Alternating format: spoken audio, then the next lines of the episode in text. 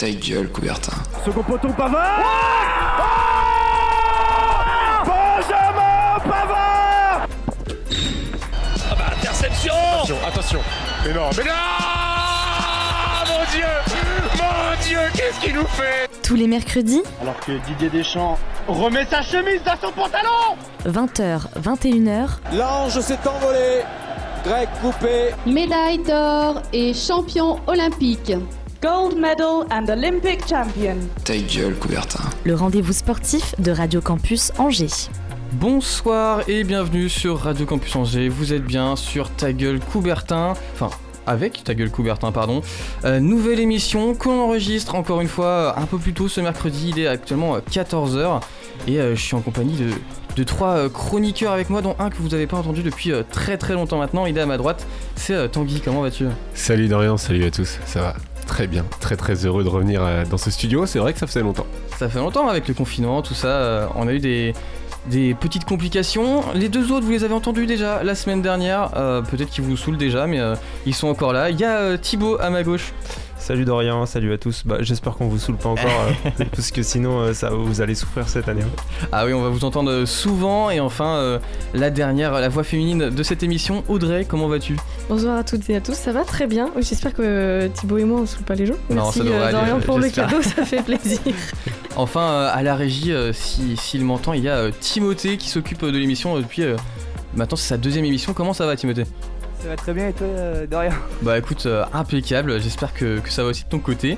On va euh, directement partir sur un petit flash info, on le rappelle, qui euh, parle maintenant uniquement de l'actualité angevine. Toute l'actu du week-end en deux minutes? C'est maintenant dans ta gueule Coubertin. Commençons ce flash info par l'actualité football du Maine-et-Loire et comment ne pas commencer par le SCO d'Angers qui ont joué euh, deux matchs depuis la dernière émission. Le premier mercredi dernier contre l'Olympique de Marseille, un match euh, tendu, serré où les Angevins n'auront euh, pas la possession, un match nul par définition 0-0 qui sera entaché par une sortie des supporters marseillais en fin de rencontre. Des échauffourées euh, entre les deux camps se sont donc déroulées au stade Raymond Coppa. Un supporter angevin expliquait euh, son point de vue sur euh, RMC. Nous avons assisté à la fin du match, les joueurs rentraient au vestiaire et la tribune du Cup angevin se vidait légèrement. Les Marseillais étaient dans leur parcage et nous avons entendu une forte déflagration venant du parcage marseillais, puis des appels du speaker pour essayer de calmer les choses. La déflagration venait du maxi- marseillais, bien sûr. Nous n'avons pas vu qui a lancé la bombe, mais j'imagine, j'imagine mal, pardon, les Marseillais faire exploser eux-mêmes une bombe dans leur parcage. Euh, autre tragique accident, c'est la mort d'un supporter marseillais sur la route du retour à la suite d'un accident. Un double événement bien triste dont on aura l'occasion d'en reparler plus tard dans cette émission. L'autre match opposait le SCO à 3 et après avoir été mené une bonne partie de la rencontre euh, après la belle percée de Mama Baldé, les Angevins poussent et euh, trouvent quelques occasions sans trouver forcément le but. Heureusement, il y a la VAR et elle va fonctionner cette fois-ci et qui pourra accorder pardon, un, un penalty aux hommes de Baticle. Penalty transformé par Thomas Mogani, score final un but partout. Les Angevins sont donc 5 avec 13 points en 8 matchs. Un petit tour en, semi-pro maintenant avec Saumur qui fait un très bon début de saison en National 3. 4 matchs et 10 points pour cette formation qui se trouve maintenant en 3 position de son groupe. Un petit tour enfin du côté de la Régionale 1 avec le club de la NDC d'Angers qui jouait son deuxième match de championnat. Opposé à la réserve de Sablé, les Angevins sont malheureusement inclinés de buts à 1. On va passer du par- au parquet maintenant avec le basket et le hand. Exactement, avec l'EAB qui jouait mercredi dernier également en Coupe de France contre le Paris Basket, opposé à un club de Betclic Elite. Les Angevins n'ont pas fait long feu, une défaite 94-80 et Angers rentre à la maison. Ils n'ont pas vraiment eu le temps de se morfondre puisqu'ils jouaient deux petits jours après contre le Bordeaux Basket. Une très belle victoire 98-61 de nos Angevins qui débutent parfaitement ce championnat. On le rappelle, cette équipe a fait un petit ménage de printemps ou d'été, vous appelez ça comme vous voulez, avec de nouveaux joueurs et un nouveau coach lors du mercato. Pas de match du côté de l'UFAB qui commence son championnat le 2 octobre face à Saint-Amand. Un petit tour du côté des féminines en National 3 avec la deuxième victoire consécutive d'Avrier face à Orvaux 49-56. Les Muriniers euh, se reprennent après leur défaite en début de saison avec un- une victoire euh, face à Quimper 73-66. Pour le Cholet Basket, c'est plus compliqué par contre avec une deuxième défaite de suite 72-48. Euh, pour le SCO handball, euh, par contre, pas de Coupe de France non plus après leur défaite la semaine dernière contre Caen 27 à 24. Et euh, comme le AB, une victoire pour se rattraper en Pro League contre Cherbourg. Une victoire 33-30 pour des Angevins qui sont montrés impériaux en défense. Une très grosse prestation pour Mohamed Ali, le gardien qui a su tenir les cages 41% d'arrêt, rendez-vous compte. Prochain match vendredi contre Ponto. Puis le hockey à l'honneur, on va continuer avec les Ducs d'Angers. Exactement, fin de série pour les Ducs qui sont inclinés 3 buts à 2 face à Bordeaux hier soir. Une fin de série, car c'est une série de victoires qui se termine depuis le 22 janvier. Le nombre de victoires exact sera révélé un peu plus tard dans le quiz, on va essayer de le deviner. Pour revenir au match, c'est un match globalement maîtrisé par les Bordelais qui auront mené tout le match. Prochaine rencontre ce vendredi à l'Ice Park contre les Brûleurs de Loup de Grenoble. Et on termine par la, on termine par la grosse claque du week-end et elle est pour le score rugby. Tout à fait Audrey, grosse claque n'est peut-être pas un terme assez suffisant pour décrire la débâcle du week-end. Opposé à Vincennes, les Scoïs se sont fait bousculer dans cette rencontre. Pas moins de 12 essais dans le match, 8 transformations et un très beau score, 69 à 7 pour Vincennes. Une énorme claque pour une équipe qui n'avait rien d'une équipe dans ce match. Il va falloir se réveiller et vite avant leur rencontre ce week-end face au Re- euh, Racing Club du Mans. Ça fait très mal, euh, 69 euh, à 7 Ah, ça euh, pique. pour un euh, premier match. Je euh, pense euh, ça te met très très mal euh, dans la compétition pour la commencer. saison commence très mal. Un petit retour, euh, si vous voulez bien, sur cette actualité angevine. Qu'est-ce qui vous a marqué? Euh, cette semaine euh Voilà la belle victoire euh, des Angevins en, en hand Ouais. face, à, face à Cherbourg, qui est une bonne équipe de deuxième division.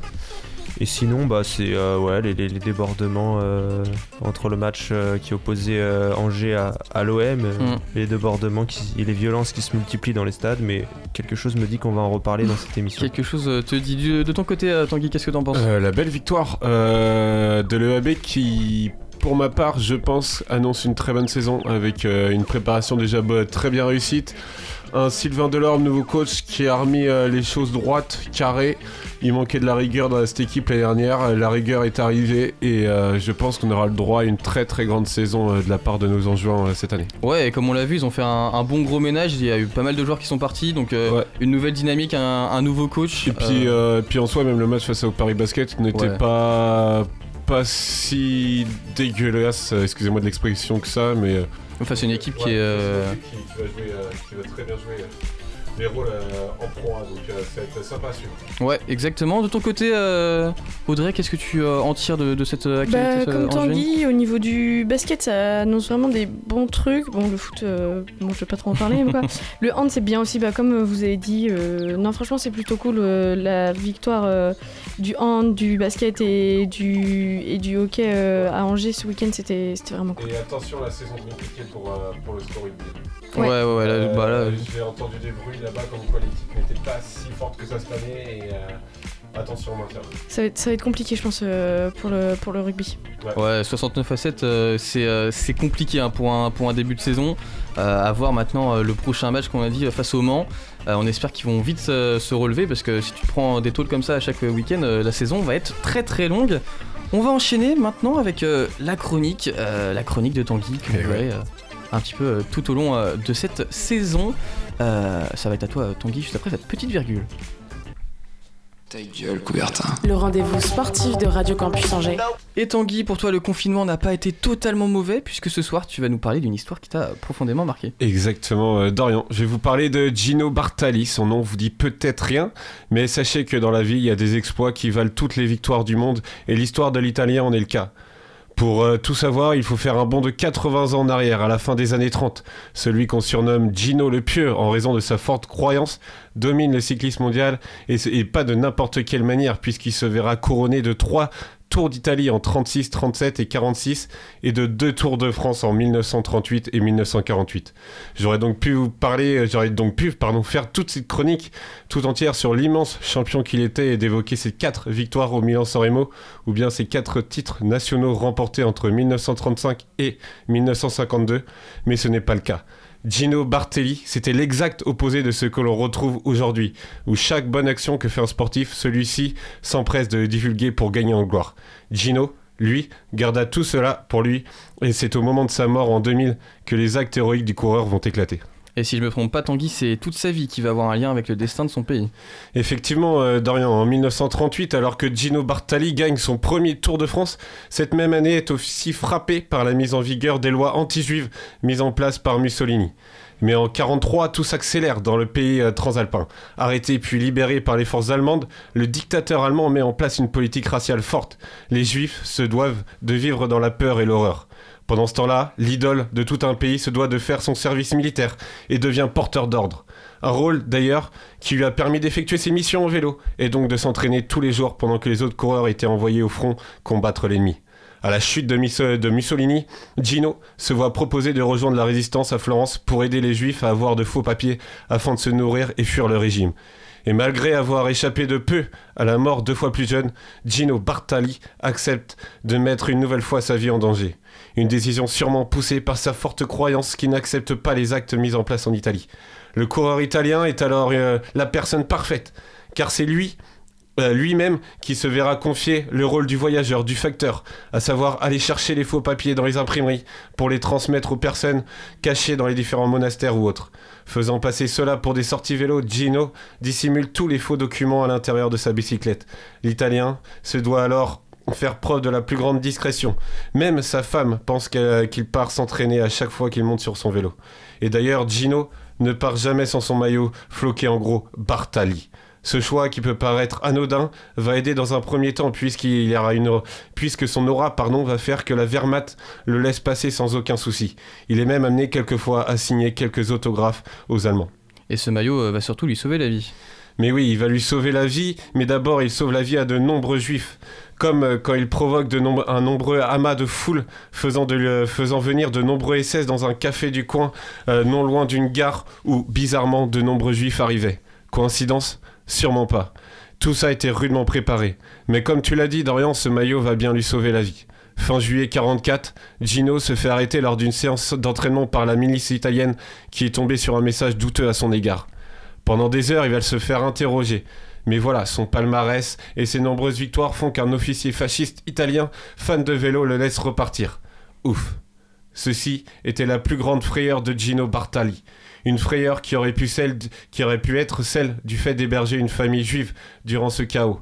Mais Gino ne dit rien. L'omerta est la plus totale. À la fin de cette guerre, Gino reprendra sa carrière de coureur cycliste et gagnera notamment un Giro pour la troisième fois et un deuxième Tour de France. Cet Italien au caractère bien trempé aura permis de sauver plus de 800 juifs lors de la Seconde Guerre mondiale. Je vais m'arrêter là pour aujourd'hui, mais l'histoire de Gino Bartelli et de son pays va encore plus loin qu'après la guerre, notamment avec la symbolique et sur la, notamment avec la symbolique sur la victoire de son deuxième Tour de France. Si vous voulez écouter toute l'histoire en profondeur, je vous invite et je vous envoie grandement vers le magnifique podcast des grands récits d'Eurosport. Eh bien écoute, euh, merci Tanguy, une très belle histoire, je la connaissais pas du tout, euh, honnêtement. Et euh, bah, c'est, ça allie sport et politique un peu, je trouve, c'est profond. Ouais, euh, c'est ça, c'est incroyable en fait euh, cette histoire euh, de l'italien en fait. Et là où qui est d'autant plus fort et qui m'a marqué moi, c'est que comme je l'ai dit aujourd'hui, dès qu'on fait un bon geste, dès qu'on donne de l'argent à une association, on est on bah, on n'est pas obligé, mais on le divulgue. on le divulgue soit aux médias ou soit sur nos réseaux sociaux. Et, et cet homme-là, il a sauvé 800 juifs et personne ne savait rien juste avant sa mort en 2000. Et euh, l'histoire a été révélée par, euh, par un enfant, ou du moins euh, cet enfant-là qu'hébergeait Gino Bartelli dans sa cave. Et bah, c'est lui qui a tout révélé à sa mort. Et, et aujourd'hui, je trouve ça super beau que voilà, on garde ça pour soi. Et en fait, et même pour continuer, si cette histoire a été révélée, ça aurait sans doute gâché un peu sa, grande carrière de cycliste. Parce qu'il faut savoir que c'est l'un des plus grands coureurs cyclistes italiens de sa génération et de toute l'histoire. Bah ouais, carrément. Et surtout, bah, tu dis 800 juifs, mais ça, c'est le chiffre euh, officiel. Je suis sûr ouais, qu'il a. Après, voilà, c'est. À cette époque-là, c'était encore plus difficile de compter. Et je suis sûr que même lui, il les comptait pas. Euh, surtout s'il disait rien euh, après. Mais une très très belle histoire. J'ai hâte de, de, voir ce que tu veux nous proposer après. Là, tu m'as mis l'eau à la bouche. Qu'est-ce que vous proposez de votre côté bah, je, bah, je connaissais Gino Bartali, coureur cycliste, mais je savais pas le rôle qu'il avait, qu'il avait joué. Euh, pendant la guerre. Donc ouais, c'est vraiment, vraiment super intéressant. Euh, belle, belle découverte euh, pour un grand champion. Quand même, il a quand même gagné deux Tours de France à 10 ans d'écart, donc malgré la guerre, il a su, il a su garder en Il a continué sa prépa toute la guerre. Hein. ce qui est incroyable, je vais pas vous en dire plus si vous allez écouter le, le podcast d'Eurosport, mais ce qui est incroyable lors de son deuxième victoire au Tour de France, il faut savoir qu'il y a une grande fusillade avant en Italie. Et euh, le mec à la tête de, de l'Italie a demandé à Gino de gagner le Tour de France. Et euh, à cette époque-là, je crois qu'il était à 22 minutes de la victoire. Et après, il remporte plein d'étapes et il fait remporter, euh, il fait remporter le Tour de France à, l'Italie. Ouais, comme quoi la tête aussi, ça joue beaucoup hein, dans, dans les victoires. Bon, bien très bien. Merci Tanguy pour cette, pour cette première chronique. On a hâte de, de, voir les nombreuses histoires que tu vas nous raconter à la suite de cette saison.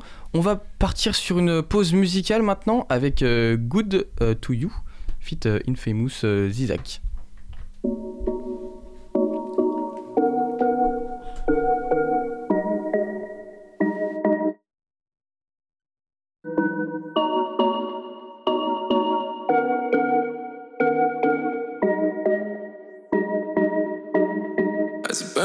Burns beneath your chest, my best. And we hurt until the rest confess. We never could have found time. But maybe it's just I'm.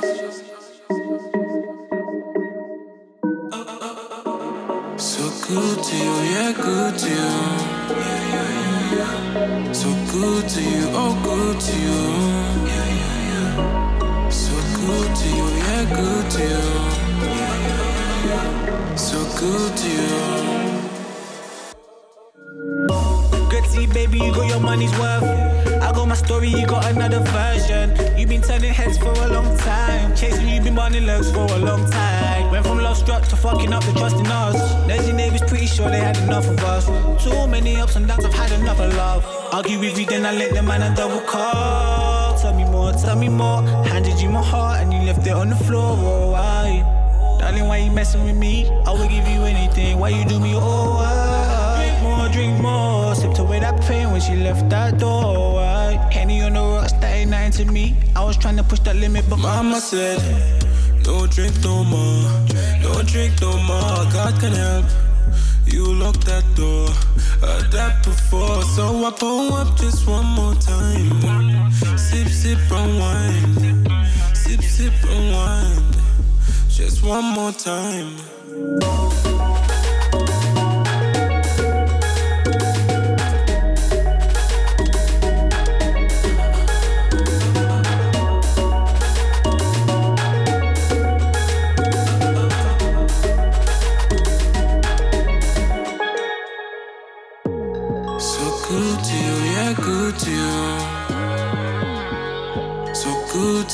Oh, good to you.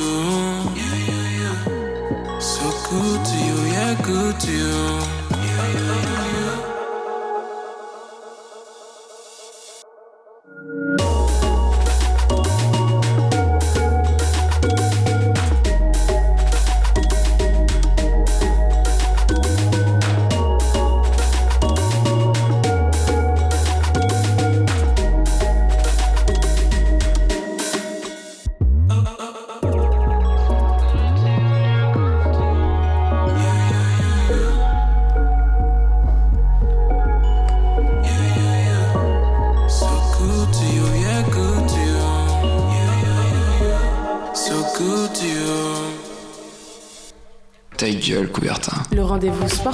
Radio Campus Angers. Et de retour sur Radio Campus Angers, vous êtes toujours dans votre émission Ta gueule Coubertin. La deuxième partie d'émission, vous aurez euh, l'habitude maintenant, c'est euh, le débat du jour et euh, il est animé cette fois-ci par Audrey. Euh, je te laisse euh, présenter un petit peu ce débat Audrey. Mais débat euh, incroyable puisque je vais parler de foot. C'est dingue. Je vais amener le sujet sur du foot, c'est assez fou. Mais euh, foot et actualité, comme tu l'as dit dans le Flash Info avec le match du SCO d'Angers, on voit beaucoup de comportements violents de supporters depuis la réouverture des stades de Ligue 1. Envahissement de terrain à Angers avec les Marseillais, justement, à Marseille avec les Niçois, à Lille avec les Lensois, des bagarres entre supporters dans et en dehors des stades. Depuis la reprise de la Ligue 1, les clubs reçoivent des sanctions à cause des supporters. Alors bon, bien sûr, c'est pas des événements euh, nouveaux dans les stades de foot, on en a déjà vu souvent, mais maintenant ils sont étrangement récurrents.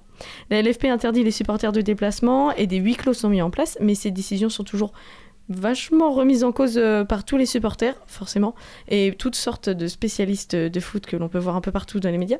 Et je voulais vous demander si vous, justement, ces décisions, elles sont justes, ou est-ce qu'il faudrait peut-être les adapter, ou même les, les durcir, parce qu'on a vu différentes euh, décisions.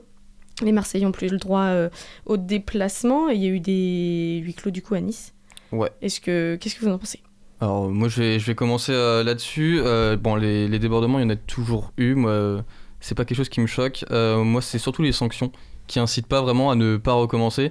Euh, quand tu vois la sanction entre Nice et Marseille où euh, le match va être rejoué et finalement c'est pas des sanctions vraiment adaptées en fait au match qui était en cours et ni aux supporters. Bah, t'as pas vraiment de sanction en fait le supporter lui-même bah, c'est son club qui va en pâtir mais personnellement il va pas en recevoir vraiment les dégâts et c'est un peu la problématique c'est qu'on publie enfin on punit pas individuellement mais on va punir surtout bah, le club qui n'y est pas forcément pour Euh, quelque Le chose club quoi. et les joueurs au final. Voilà. Et l'équipe. Ouais, voilà l'équipe et je trouve ça dommage parce que l'équipe en soi, euh, les supporters, euh, ils en ont besoin, tu vois, pour, euh, bah, c'est toujours une bonne ambiance et avoir des supporters, même pour tout fan de foot, avoir des, des clashs entre supporters mais sains, c'est toujours bien. Et le problème, c'est que depuis la fin du Covid, c'est plus du tout sain. Et, et voilà, avant, on pensait que ça, ça était surtout du côté des, des, Marseillais. Là, au final, il y a eu le, le derby entre, entre Lille et Lens où on a vu que c'était pareil. on avait déjà vu entre Saint-Etienne et Lyon à Geoffroy Guichard, pareil, un envahissement du terrain il y a 3-4 ans maintenant. Donc euh, voilà, pour moi, les, les, sanctions sont pas assez, assez fortes. Je sais pas ce que vous en pensez euh, du côté. Euh, bah, moi, je serais plus pour des sanctions assez, assez fermes.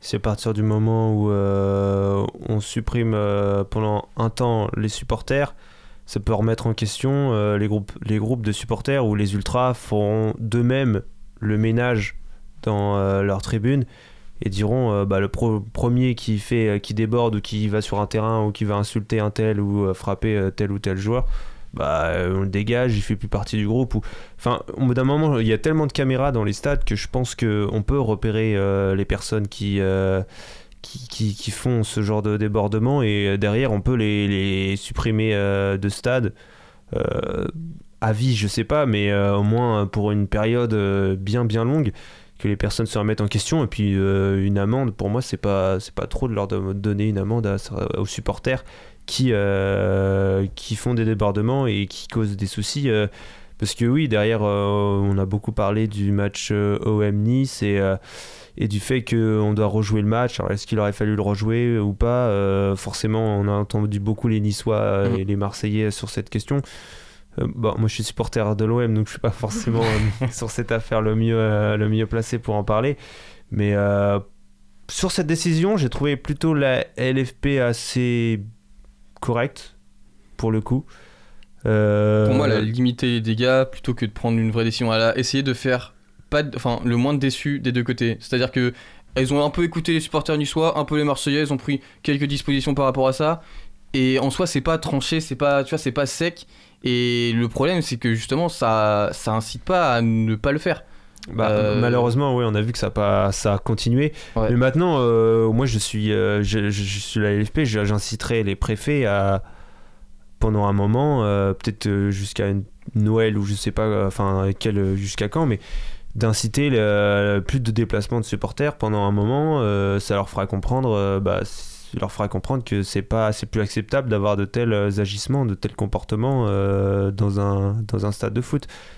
Malheureusement, il va falloir en passer par là parce que je vois pas les solutions. Parce que des débordements, il y en a eu souvent. Euh, tu le disais, Dorian, ça fait longtemps que des débordements, il y en a. Mm. Mais là, c'est c'est encore plus violent et c'est encore, ça arrive encore plus de façon plus récurrente qu'avant. Mm. Et bah, j'ai beaucoup écouté de choses euh, dessus, de, certains qui disaient que ça a coïncidé avec la montée de la violence en France. Euh, peut-être, je, suis après. Mais, euh, mais forcément, bah, souvent on dit ce qui se passe dans un stade, c'est, ça reflète ce qui se passe dans la société. Donc ces personnes qui sont en accord avec, ce, avec cette phrase bah, vont être en accord avec ce que je viens de dire Après, auparavant. moi ce que je trouve choquant de base, c'est que oui, t'aimes le sport, oui, t'aimes ton équipe, mais pourquoi aller sur Insta, aller sur le terrain pour euh, les empêcher En fait, t'empêches même tes joueurs de jouer. je comprends. Moi, j'ai pas du, j'arrive pas à comprendre ce, ce, phénomène-là. Et en tant que, même en tant que supporter, toi, tu disais, t'es, bah, es supporter de l'OM. Je sais pas, quand tu vois un match comme ça, comment tu, enfin, comment tu le ressens, comment tu le vis aussi, parce que c'est, bah. pas agréable. Après, ce qu'il faudrait, c'est, ouais, non, c'est sûr, c'est pas agréable. Euh, c'est pas, c'est pas cool. Mais surtout, si on arrive à faire comprendre que euh, en agissant euh, d'une mauvaise manière, tu peux faire sanctionner ton équipe pour la suite, bah ça évitera aux gens de, de faire ce, bah, ce, genre de choses. Tu vois, je suis d'accord et pas d'accord dans le sens où bah, les ultras, oui, ils sont à fond derrière leur club, etc. Mais tant que tu leur en prends pas à leur argent à eux, qu'est-ce que ou à la limite un nombre de euh, sportivement à, leur club. Je pense que sportivement à leur club ça peut marcher, financièrement à leur club, bah ils s'en foutent clairement. Enfin que ton club il est 50 euh, 000 euros d'amende alors que bah au foot euh, c'est des ils sont tous euh, plein aux as quasiment tu vois ce que je veux dire mm. enfin genre que l'OM et je sais pas 100 000 euros d'amende pour envahissement de terrain ou des choses comme ça qu'est-ce qu'un supporter en a quelque chose à faire quoi ouais sanctionner bah, ça c'est sanctionné ça, en fait, au porte-monnaie mais t'as la sanction t'as match perdu si si t'arrives pas à tenir ton équipe après t'as un directeur de la sécurité responsable de la sécurité pour chaque stade Ça, je, je sais pas. C'est quoi ton avis là-dessus, euh, Tanguy? Ouais, j'ai réfléchi grandement pendant que vous parliez et ce que je me disais que c'est... euh, Après, vous y pouvez rien, mais c'est dommage que vous n'ayez pas envoyé ce sujet avant. Parce que là, je suis en train de me, je suis en train de me dire déjà plusieurs choses. La première, c'est euh, savoir ce qui s'est passé en Angleterre. Euh, j'ai- que j'ai aucune connaissance sur le sujet, donc euh, j'irai pas m'étendre là-dessus, mais j'irai faire des recherches. Et si on peut révoquer le sujet la semaine d'après, euh, un petit peu, pourquoi pas Parce qu'en Angleterre, aujourd'hui, les mecs, ils sont à 2 mètres du terrain, ils ont juste à enjamber pour passer sur le terrain, il y a aucun mec qui le fait. Mm. Alors après, il y a une histoire, je pense, avec les hooligans et tout ce qui s'est passé, ils ont bien cadré le truc. Voilà, mais Ça, euh, ouais. ça, c'était le premier point. Le deuxième point, c'est... on parle toujours, mais est-ce qu'on a déjà donné euh, la parole à ceux qui sont allés sur le terrain, à ceux qui ont été tapés? Moi, je voudrais savoir aussi euh, pourquoi, pourquoi ils vont le faire et qu'est-ce qui- qu'est-ce qu'ils ont amené, qu'est-ce qui, qui, qui les ont amenés à les, euh, à les se taper. Donc, euh, je pense que aussi c'est à prendre en compte de savoir pourquoi ils y vont. Mm. Alors sans doute ils vont se dire ouais, on se fait insulter par l'équipe adverse et tout. Non, je suis totalement d'accord. Et après pour pour l'interdiction de déplacement, moi je trouve ça je trouve ça dommage. Ouais. Et pour moi, faut pas mettre d'interdiction de déplacement. Après, ce que je vais te dire, ça va pas être sûrement la bonne solution. Mais euh, c'est voir en interne quoi. Comme euh, tout à l'heure t'évoquais Simon au début de partie, c'est euh, bah il y en a un qui fait des conneries, bah il est plus dans le membre des groupes ultra, il est interdit de stade. Euh, point barre. Alors peut-être mettre des avertissements, j'en sais rien. Mais, euh, mais punir, euh, par exemple, je sais qu'à Lyon ça se passe comme ça. À Lyon, en tant que sympathisant, on peut aller, euh, on peut aller dans, un, dans, dans le parcage euh, Mm. visiteur et c'est quand même agréable. Et voilà, c'est bête de, de priver tout le monde pour euh, quatre mecs qui font, euh, qui font les cons. Euh, qui font les cons à courir sur les stades. Bah, c'est ça euh, le truc, ouais. C'est, euh, je suis totalement d'accord avec toi. L'interdiction de déplacement en soi, elle a pas vraiment de sens, car pff, la majorité euh, des, des matchs se passent bien quand on prend, quand on regarde euh, sur chaque week-end. T'as 10 matchs de Ligue 1, t'en as un qui fait polémique. Euh, là, euh, récemment, c'était euh, le SCO avec, euh, avec l'OM. Là, on va, on va en reparler un petit peu après, mais. euh, Mais- il y a eu- ouais. Mais excuse-moi, je te coupe Dorian, mais là, ce qui est en plus euh, d'autant plus problématique euh, pour, euh, pour suivre un peu les réseaux sociaux et, et même ce qui se passe, c'est qu'en fait, euh, tous les, en plus, tous les COP déplorent ces incidents. Mm. Donc ça veut dire que les mecs à la base de ces COP, ils sont contre ça. Bah oui. Donc donc c'est pour ça, euh, la semaine prochaine, je vous promets rien, mais j'essayerai d'avoir euh, le mec qui s'occupe euh, du COP d'Angers, je le connais, du moins il habite à côté de chez moi, et donc voir ce qui se passe en interne, qu'est-ce qu'ils font eux pour lutter contre ça. Parce que c'est aussi la solution, on leur donne jamais la parole au COP, donc qu'est-ce que eux font pour lutter contre ça? Et je pense que c'est d'abord le premier truc à mettre en place, c'est voir avec les COP parler avec les COP et mettre en place des règles au sein même de, tous les COP.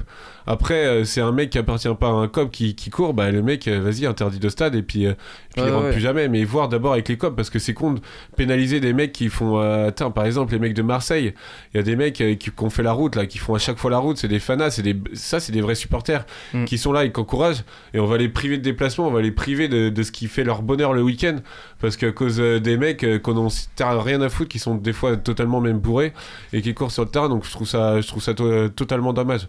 Donc pour moi, le problème, ça vient plus euh, mettre en relation avec les COP et voir ce qu'on ce que, ce qu'on peut faire avec les COP parce Après- que ceux qui gèrent ça, ils sont, ils sont super intelligents. On parle du problème des, des déplacements à l'extérieur, mais euh, on, on va revenir sur euh, le SCO et l'OM. Euh, L'incident qui aurait déclenché ça, c'est une bombe agricole qui a été envoyée en gros dans le parcage marseillais. Là, le problème, c'est pas forcément. Alors, il y a eu pas mal de problèmes avec les supporters marseillais récemment, qui sont un peu pointés du doigt, mais le problème euh, qui a déclenché, on va dire, cette euh, pagaille, c'est vraiment cette euh, bombe agricole. Alors, déjà, comment elle est arrivée là enfin, Pourquoi elle est rentrée dans le Déjà, stade comment elle rentre dans ce stade C'est normalement pas faisable. Ah, Normalement, bah, vu comment t'es fouillé. et Voilà, exactement. rentrée- Donc, je sais pas comment stade, ça se voit quand même. se rentre, tu vois. Et là, le problème, c'est pas les Marseillais, du coup. Donc, pourquoi interdire de déplacement ce groupe-là euh, C'est aussi que marseillais c'est- que c'est super dangereux, euh, bah, autant pour les Marseillais que pour les, que pour les Angevins. C'est Voilà. en fait, c'est dangereux pour toutes les personnes dans le, dans le stade. Qui est- Pour moi, le problème, le, le problème euh, de base, c'est comment, enfin, gérer un peu cette sécurité des, des stades-là qui est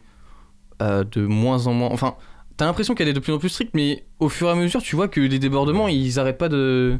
Mais je pense qu'il y a aussi un problème de, de, de culture par rapport en France, parce que, comme tu disais, Tanguy, euh, en Angleterre, euh, ils sont euh, deux mètres au bord du terrain et il y a personne qui, qui va sur le terrain eu et des- ils se tapent pas trop entre eux. Il y a eu des Bon, drames, Après, euh, il y a plus ouais, de trucs. euh, Mm. Et c'est que Il ils ont vu qu'il y a eu énormément de problèmes. Ils ont aussi, bah, c'est, Ils ont ils tri, vraiment hein. fait beaucoup de tri avec les hooligans et c'est Oui. hyper. Il y a énormément de restrictions maintenant.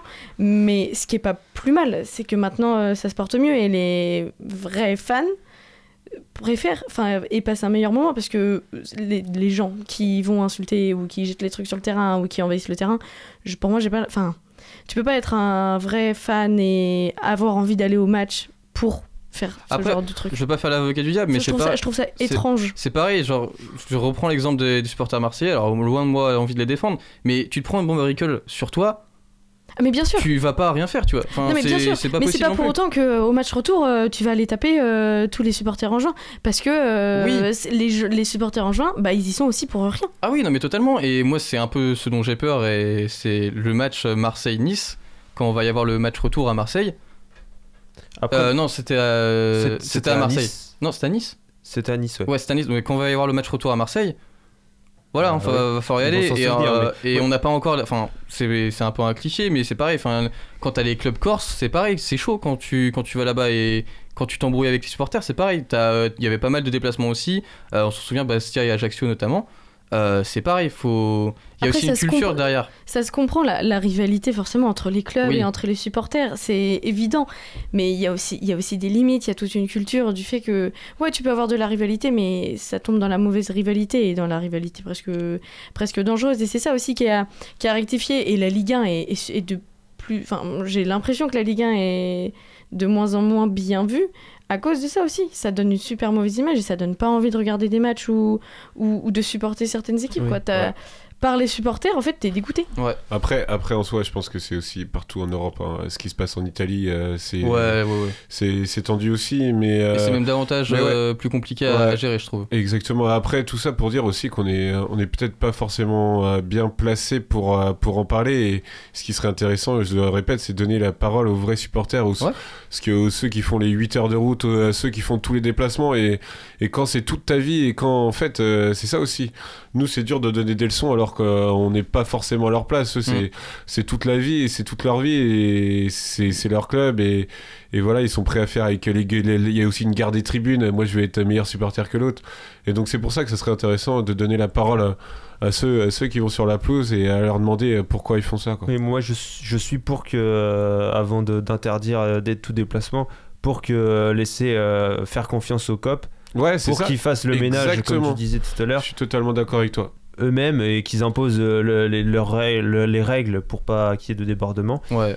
Pour euh, avant euh, d'aller euh, dans la restriction euh, complète et de tout interdire. la restriction complète et pour moi encore une fois la seule méthode qui fonctionnera sur les supporters c'est soit si tu touches directement à leur, à leur sous soit si Ouais. tu touches Non, mais- directement aux résultats sportifs de leur équipe. Après, il c'est faut tout. comprendre que euh, chambrage et insulte, c'est deux choses différentes. Tu, tu vas pas. euh, Non mais oui, enfin t'as une Le différence. entre chambrage, fait partie du foot et tu vas pas. Après, tu... la bombe agricole, c'est autre chose. Voilà, là. c'est plus du chambrage, Mais voilà. euh, oui, là, je- dans ma tête, c'était, je parlais, c'était Oui. OM Nice quand, euh, quand tu marques un but ou qu'il y a un corner et que tu regardes la.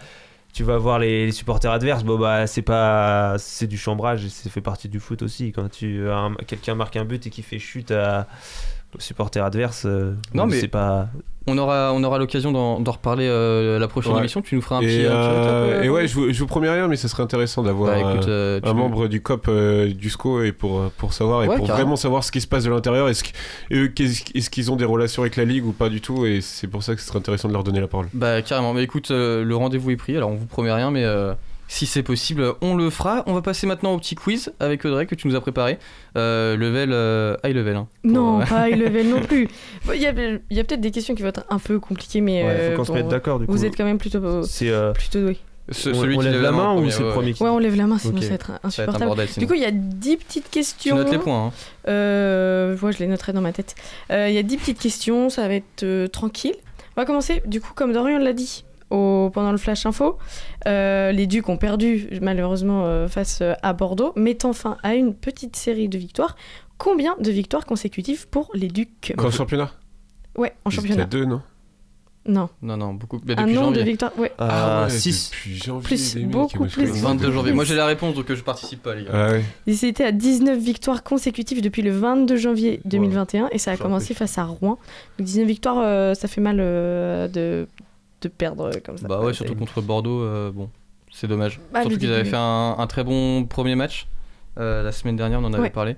Ils avaient fait une très belle une petite remontada, si on peut appeler ça comme ça. Contre Dans le Amiens. de- contre Amiens, ouais. Donc euh, c'est dommage. Bien sûr, alors vous me connaissez, je suis une grande fan de Julien Lafilippe, donc c'était un week-end assez magique pour, pour nous tous et pour, le, et pour le cyclisme français. Donc Julien Lafilippe nous a encore fait un récital de vélo et est allé chercher son deuxième titre de champion du monde.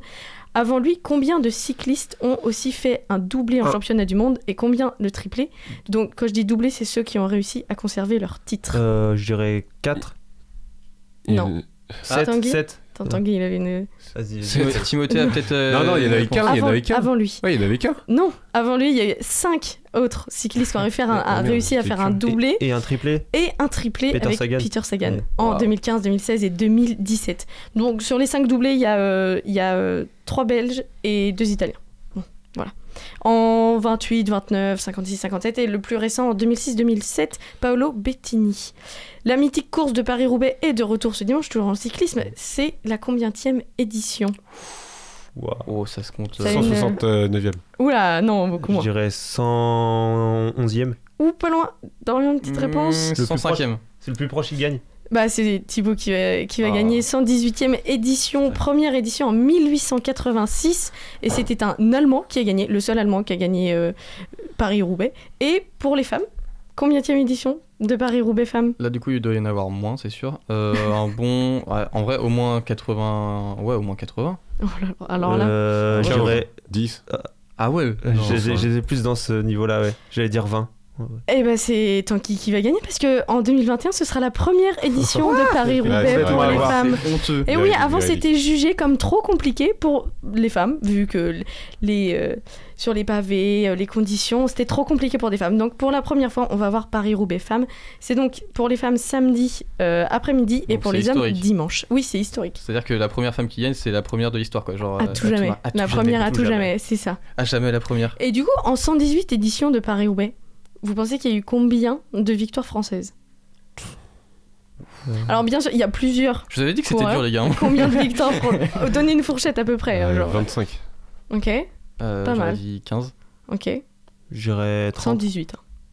Oui, exactement. 30 victoires Oh. françaises en 118 éditions partagées entre 21 coureurs français, dont forcément Marc Madiot qui a gagné deux fois Paris-Roubaix à 6 ans d'écart, et Bernard Hinault. Et il y a eu 20 59 pardon, victoires euh, de Belges sur euh, la course. C'est pas Les le, spécialistes. le pays du mal, cyclisme. On change de... On va en, V- en F1. Combien de Grand Prix Hamilton a-t-il remporté? Je pense que vous allez le savoir, Dorian, oui. Cent- La centième. Et oui, c'était historique, c'est dimanche. Le Grand Prix de Russie, Mm. j'ai oublié. Le centi- cent- ça fait 100 Grands Prix que. Oh, pardon, j'arrive pas du tout. Hamilton a remporté 100 Grands Prix, c'est le premier de l'histoire de la F1 à réaliser cet exploit. Et s'il est huitième fois champion du monde, et, Choumi. bah, Oui. et voilà. C'est Et le plus Fletcher grand. doit être ravi là actuellement. Oui, Euh, Fletcher. le plus grand fan Fletcher d'Hamilton. doit être bien dégoûté. D'ailleurs, très beau doc euh, de Netflix sur euh, Shumi. Si vous avez l'occasion de le voir, euh, je Ouais, vous ouais. conseille tout le Je monde. suis, euh, je suis assez d'accord avec ça. Et euh, en reparlant du, du Grand Prix très vite fait, euh, Mm. très belle remontée de Verstappen aussi. hein, euh. C'était assez fou. Et ouais. super choix tactique de Lando Norris. C'était horrible je, je crois, je qu'il est encore en train de glisser dehors. Je pense que je pense qu'il a pleuré un petit moment. euh, Ah, le pauvre. pauvre. Il Ouais. aura son heure de gloire. Je Ouais, m'inquiète ça pas va. pour lui. Ça va arriver, ça c'est sûr. On a eu un autre double champion du monde ce week-end, Boris Neveu. Je sais que Tanguy, tu sais, je suis sûre que tu as regardé Stade 2. Mais tu peux répondre. Boris Neveu a remporté l'épreuve par équipe et en individuel, mais dans quel sport Vas-y, je vous laisse. Bah, c'est c'est c'est trop kayak, euh, oui.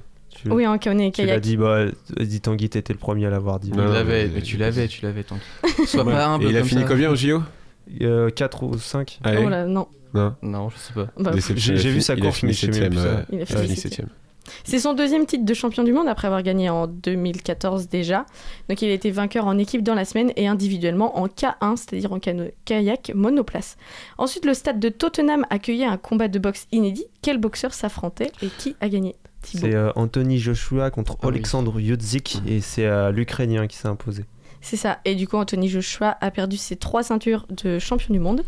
Ça fait un peu mal. Et Usyk a remporté le combat grâce au point, grâce au point des juges, un verdict qui était vraiment unanime. Joshua, il a pas trop, il, veut a plutôt revanche, déçu quand même. Qu'est-ce qu'il y a Il veut, il veut savoir et sa revanche. Ah oui, Ouais, bah, il y aura revanche. Ah, oui, euh, je Il y aura comprends. Mais revanche. Yudzik, c'est un, un phénomène. euh, il a gagné tout dans les catégories de poids inférieurs et là, il monte. Ouais.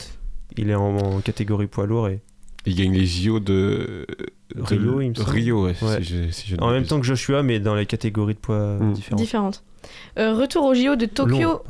En exact. volet, quel joueur a été élu meilleur joueur de la Hervé compétition Oui ah. Hervé ah, Mais bien sûr qu'il mérite. Et deux autres Français figurent dans l'équipe type des Jeux de Tokyo. Lesquels C'est Genia et. Euh, euh, Brossard Non, pas Brossard. Genia, ouais.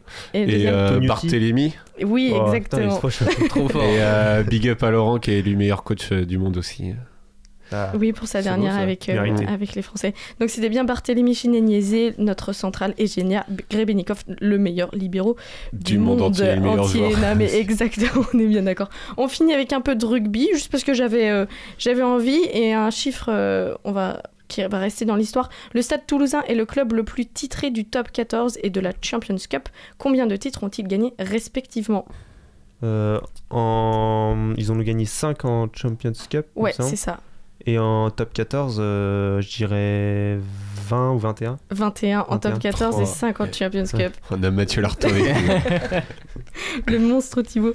Et notamment un doublé en 2021 qui était historique vu que c'est la deuxième fois qu'il y a un doublé top 14 Champions Cup. Et euh, là, si je ne m'abuse, hein, sans doute je dis des bêtises, mais euh, le stade français serait pas dernier du top 14 par tout hasard? Je ne sais plus. Euh, ils ont eu leur première victoire ce week-end. Ah ouais, à tous les coups. Si je ne m'abuse, ils ont, ils que 3 points malheureusement. Début catastrophique pour le stade français. Bah ouais, c'est des années difficiles. En ce moment, c'est pas, leur prime. Clairement pas. Bon, voilà. Très bien, merci pour ce petit quiz. J'ai pas compté les points, je suis désolé. Je pense que c'est se joue entre Thibaut et Tanguy. Je suis bien loin derrière. On va partir sur une petite musique à, écouter. No Worries de Dub. No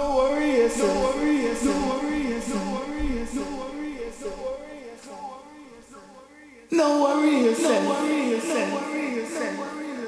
Everything will be nice, will be nice, will be nice.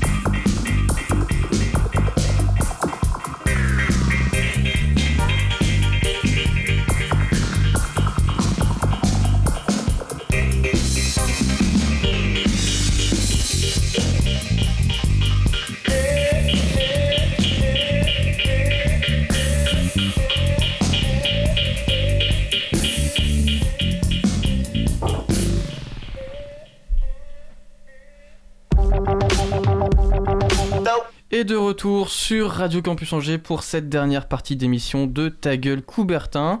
Euh, ça va être euh, l'heure de la chronique de Thibaut. On l'avait pas encore entendu cette chronique. Euh, il faisait le débat la semaine dernière. Et on espère que ça va vous plaire. Mais moi encore, je sais pas de quoi tu vas parler, Thibaut. Eh bien, je vais vous parler euh, donc euh, tout au long euh, de mes chroniques des plus grandes surprises de l'histoire du sport. Et cette semaine, donc pour débuter, je vais commencer par vous parler de la victoire surprise du Danemark lors de l'Euro 92, et donc de vous faire revenir à une époque où nous n'étions pas encore nés, mais comme nous sommes passionnés, nous ne pouvons pas passer à côté. Euh, en ce mois de juin euh, 92, l'Euro était organisé euh, en Suède et réunissait alors à l'époque 8 nations. hein, C'était deux poules de, euh, de 4 nations. Et cette édition est notamment la dernière à laquelle le gardien de but euh, pouvait prendre le ballon à la main suite à une passe en retrait d'un joueur euh, de, de sa propre équipe. Donc euh, c'était une autre époque. Euh, et le Danemark, il débutait bien mal la compétition puisque ces derniers n'étaient euh, tout simplement pas qualifiés en fait pour, euh, pour l'Euro. C'est- Mais, ça, ça s'annonce mal quand même. oui. Ça mais, commence bien. Mais suite à, à l'exclusion de la Yougoslavie pour euh, cause de guerre et d'embargo, le une Danemark, raison valable. le Danemark est appelé à la rescousse donc euh, au dernier moment pour les remplacer. Et vous allez me dire pourquoi le Danemark? Bah, Tout simplement parce que euh, ces derniers avaient été euh, devancés d'un point, d'un petit point par la Yougoslavie dans leur groupe de phase éliminatoire. Donc la sélection euh, danoise a été rappelée. Ils arrivent pour l'Euro sans vraie préparation. Euh, de plus, en plus de ça, euh, ils, ont pas mal de, problèmes puisque Michael Laudrup, le meilleur joueur de champ, décline la sélection en raison d'un différend avec le sélectionneur. Et pour le Danemark, Laudrup, c'est pourtant c'est un joueur hyper important. Il évolue au FC Barcelone. C'est un peu le, le- le joueur connu euh, du Danemark. Le Et- seul joueur qui joue. et euh, mais euh, non, tu es mauvaise langue parce que le Danemark peut tout de même compter sur. il a un- son frère jumeau, apparemment dans la famille, le sang et les ADN, ils ont un- une ADN football. Et son frère jumeau qui s'appelle Brian et qui joue, qui joue au Bayern Munich. Mais surtout, ils peuvent compter euh, sur un mur, un colosse de plus d'un mètre 90 et presque 100 kilos euh, qui euh, ne laisse rien passer sauf exploit de l'équipe adverse. Je parle du gardien de Manchester United à l'époque, Peter Schmeichel. Ouais, On la légende, le fameux. Exactement. On connaît bien son fils qui joue actuellement à Leicester. Ouais. Euh, Casper, et bah il a eu un père, Peter. voilà. J'espère pour lui. en phase de groupe, le Danemark sort de cette poule de justesse en terminant deuxième derrière la Suède, mais devant la France et l'Angleterre tout de même. Euh, après un match nul 0-0 face à l'Angleterre, une défaite 1-0 face à la Suède, et euh, ils, se qualifient grâce à une victoire face à la France 2-1. euh, qui permettent de leur sauver leur peau et de se qualifier pour la suite, malgré un but lors de ce match pour la France d'un certain Jean-Pierre Papin, ballon d'or de l'époque évoluant à l'OM. Ballon d'or à l'OM, parenthèse fermée, vous aurez compris le message, les Lyonnais. Qualifié donc pour euh, les demi-finales, parce qu'on sort à l'époque quand on sortait des poules, on arrivait directement en demi-finale. Il y avait que deux poules, c'est pour ça. Et en demi-finale, le Danemark retrouve les Pays-Bas, euh, la nation tenante du titre, euh, grande favorite, qui compte dans ses rangs des joueurs co- comme Marco van Basten, Ruud Gullit, Dennis Bergkamp, Ronald Koeman, qu'on connaît bien au, au Barça actuellement, ou encore Frank Rijkaard. Et avec comme sélectionneur on le connaît peu son nom, mais, euh, mais à l'époque il était très célèbre. C'était Rinus Michels, qui euh, il a été désigné par la FIFA comme le meilleur entraîneur du XXe siècle. Rien que ça. Ah ouais. Pourtant, euh, les, Scandinaves ne semblent pas impressionnés par l'équipe des Pays-Bas et ne changent pas d'un iota leur manière de jouer ou d'aborder la rencontre. Le match est serré au bout du temps réglementaire, puis des prolongations. Le score est de deux buts partout. Petite parenthèse, Henrik Larsen a inscrit les deux buts danois. et il est devenu un héros, un héros national suite à ce match. À noter qu'il a inscrit euh, trois de ses cinq buts en sélection euh, lors de cet euro, donc euh, il était en feu. C'est dire la, forme de cette sélection euh, à qui, euh, pendant cette compétition, rien ne peut arriver, semble-t-il. Et lors de la séance de tir au but, leur insouciance continue et Schmeichel se charge d'arrêter le tir au but du triple ballon d'or de l'époque, Van Basten, pour s'imposer 5 à 4 lors de la séance de tir au but. L'aventure continue. En finale, les inexpérimentés danois se retrouvent face à la grande Allemagne, vainqueur en demi-finale de la Suède, le pays organisateur 3 buts à 2. Les Allemands, emmenés par un- une star, euh, Jürgen Klinsmann, seront surpris à deux reprises par les Danois survoltés du début à la fin qui, au soir de ce 26 juin 1992, soulève, soulève la coupe Henri Delaunay dans le ciel de Göteborg, en Suède, devant un public bouche bée. Jouant euh, de manière décomplexée et bénéficiant également d'une certaine dose de réussite, on ne peut pas s'en cacher, les Scandinaves remportent donc 7,92€ pour ce qui est jusqu'à aujourd'hui encore considéré comme l'une des plus grandes surprises de l'histoire du football et qui selon moi vaut la peine d'être mise en lumière.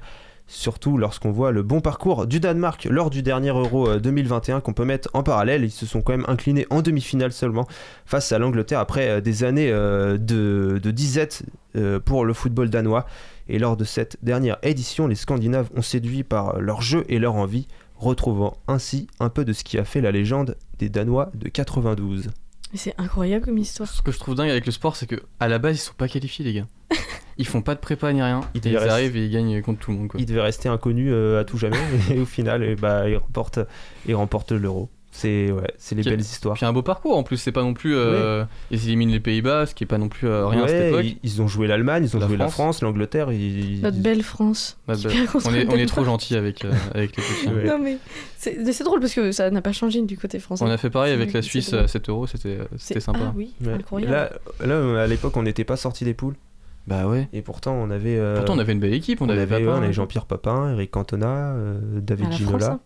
Ouais, enfin la France quoi. La France. Oui. Genre, euh, bon, des bons joueurs, un minimum. Et voilà, c'est euh, c'est la beauté aussi de, du sport et du football. C'est que tout peut arriver. Le petit peut battre le gros. Ouais, c'est. C'est incroyable leur parcours, vraiment, je suis, je suis choquée. Il y a, Du il y a un film là-dessus, euh, si vous voulez voir fou. aussi. euh, Ah, ça- je je l'avais regardé, c'est c'est super parce que je crois qu'en plus, leur préparation, elle se passe pas du tout bien. Ils ont, ils ont de bons joueurs, le Danemark, je crois, de base. Et, euh, et pareil, ça refuse de venir en sélection, comme tu l'as dit. Et, et au final, ils sont champions. Donc, euh, Il a dû s'en mordre, s'en mordre les doigts. euh, Ouais, il a vu son équipe gagner. Et euh, son Ouais, frère jumeau, genre. Ouais, bah c'est. euh, ouais. Avec ça, euh, c'est pas mal du tout. hein.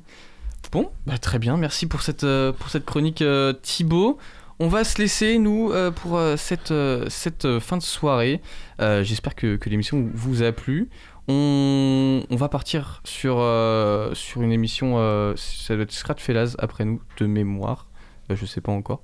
Euh, mais euh, voilà. J'en sais pas- je ne sais pas Je regarde les autres. Non, non, mais euh, si tu veux finir euh, l'émission, tu peux dire que Erwin Gapet et Genia Grabenikov sont Les sont meilleurs joueurs du les monde. meilleurs joueurs du monde Eh ben, et voilà. ils devraient se présenter à la présidentielle 2022. Tu voterais pour eux? Ouais. Ah oui. Laurent- Ah, non, tu Qui est le Premier ministre, qui est le président? Laurent, Laurent Tilly, euh, ministre de l'Intérieur. Et je peux te dire que ça déménage. Jean Patry, ministre de la fête. Je peux te dire pas de souci pour ça, les mecs. Bon, bah, très bien. Merci en tout cas de nous avoir écoutés sur euh, le 103 FM Radio Campus Angers. On vous souhaite une bonne soirée. On se dit à la semaine prochaine. Salut.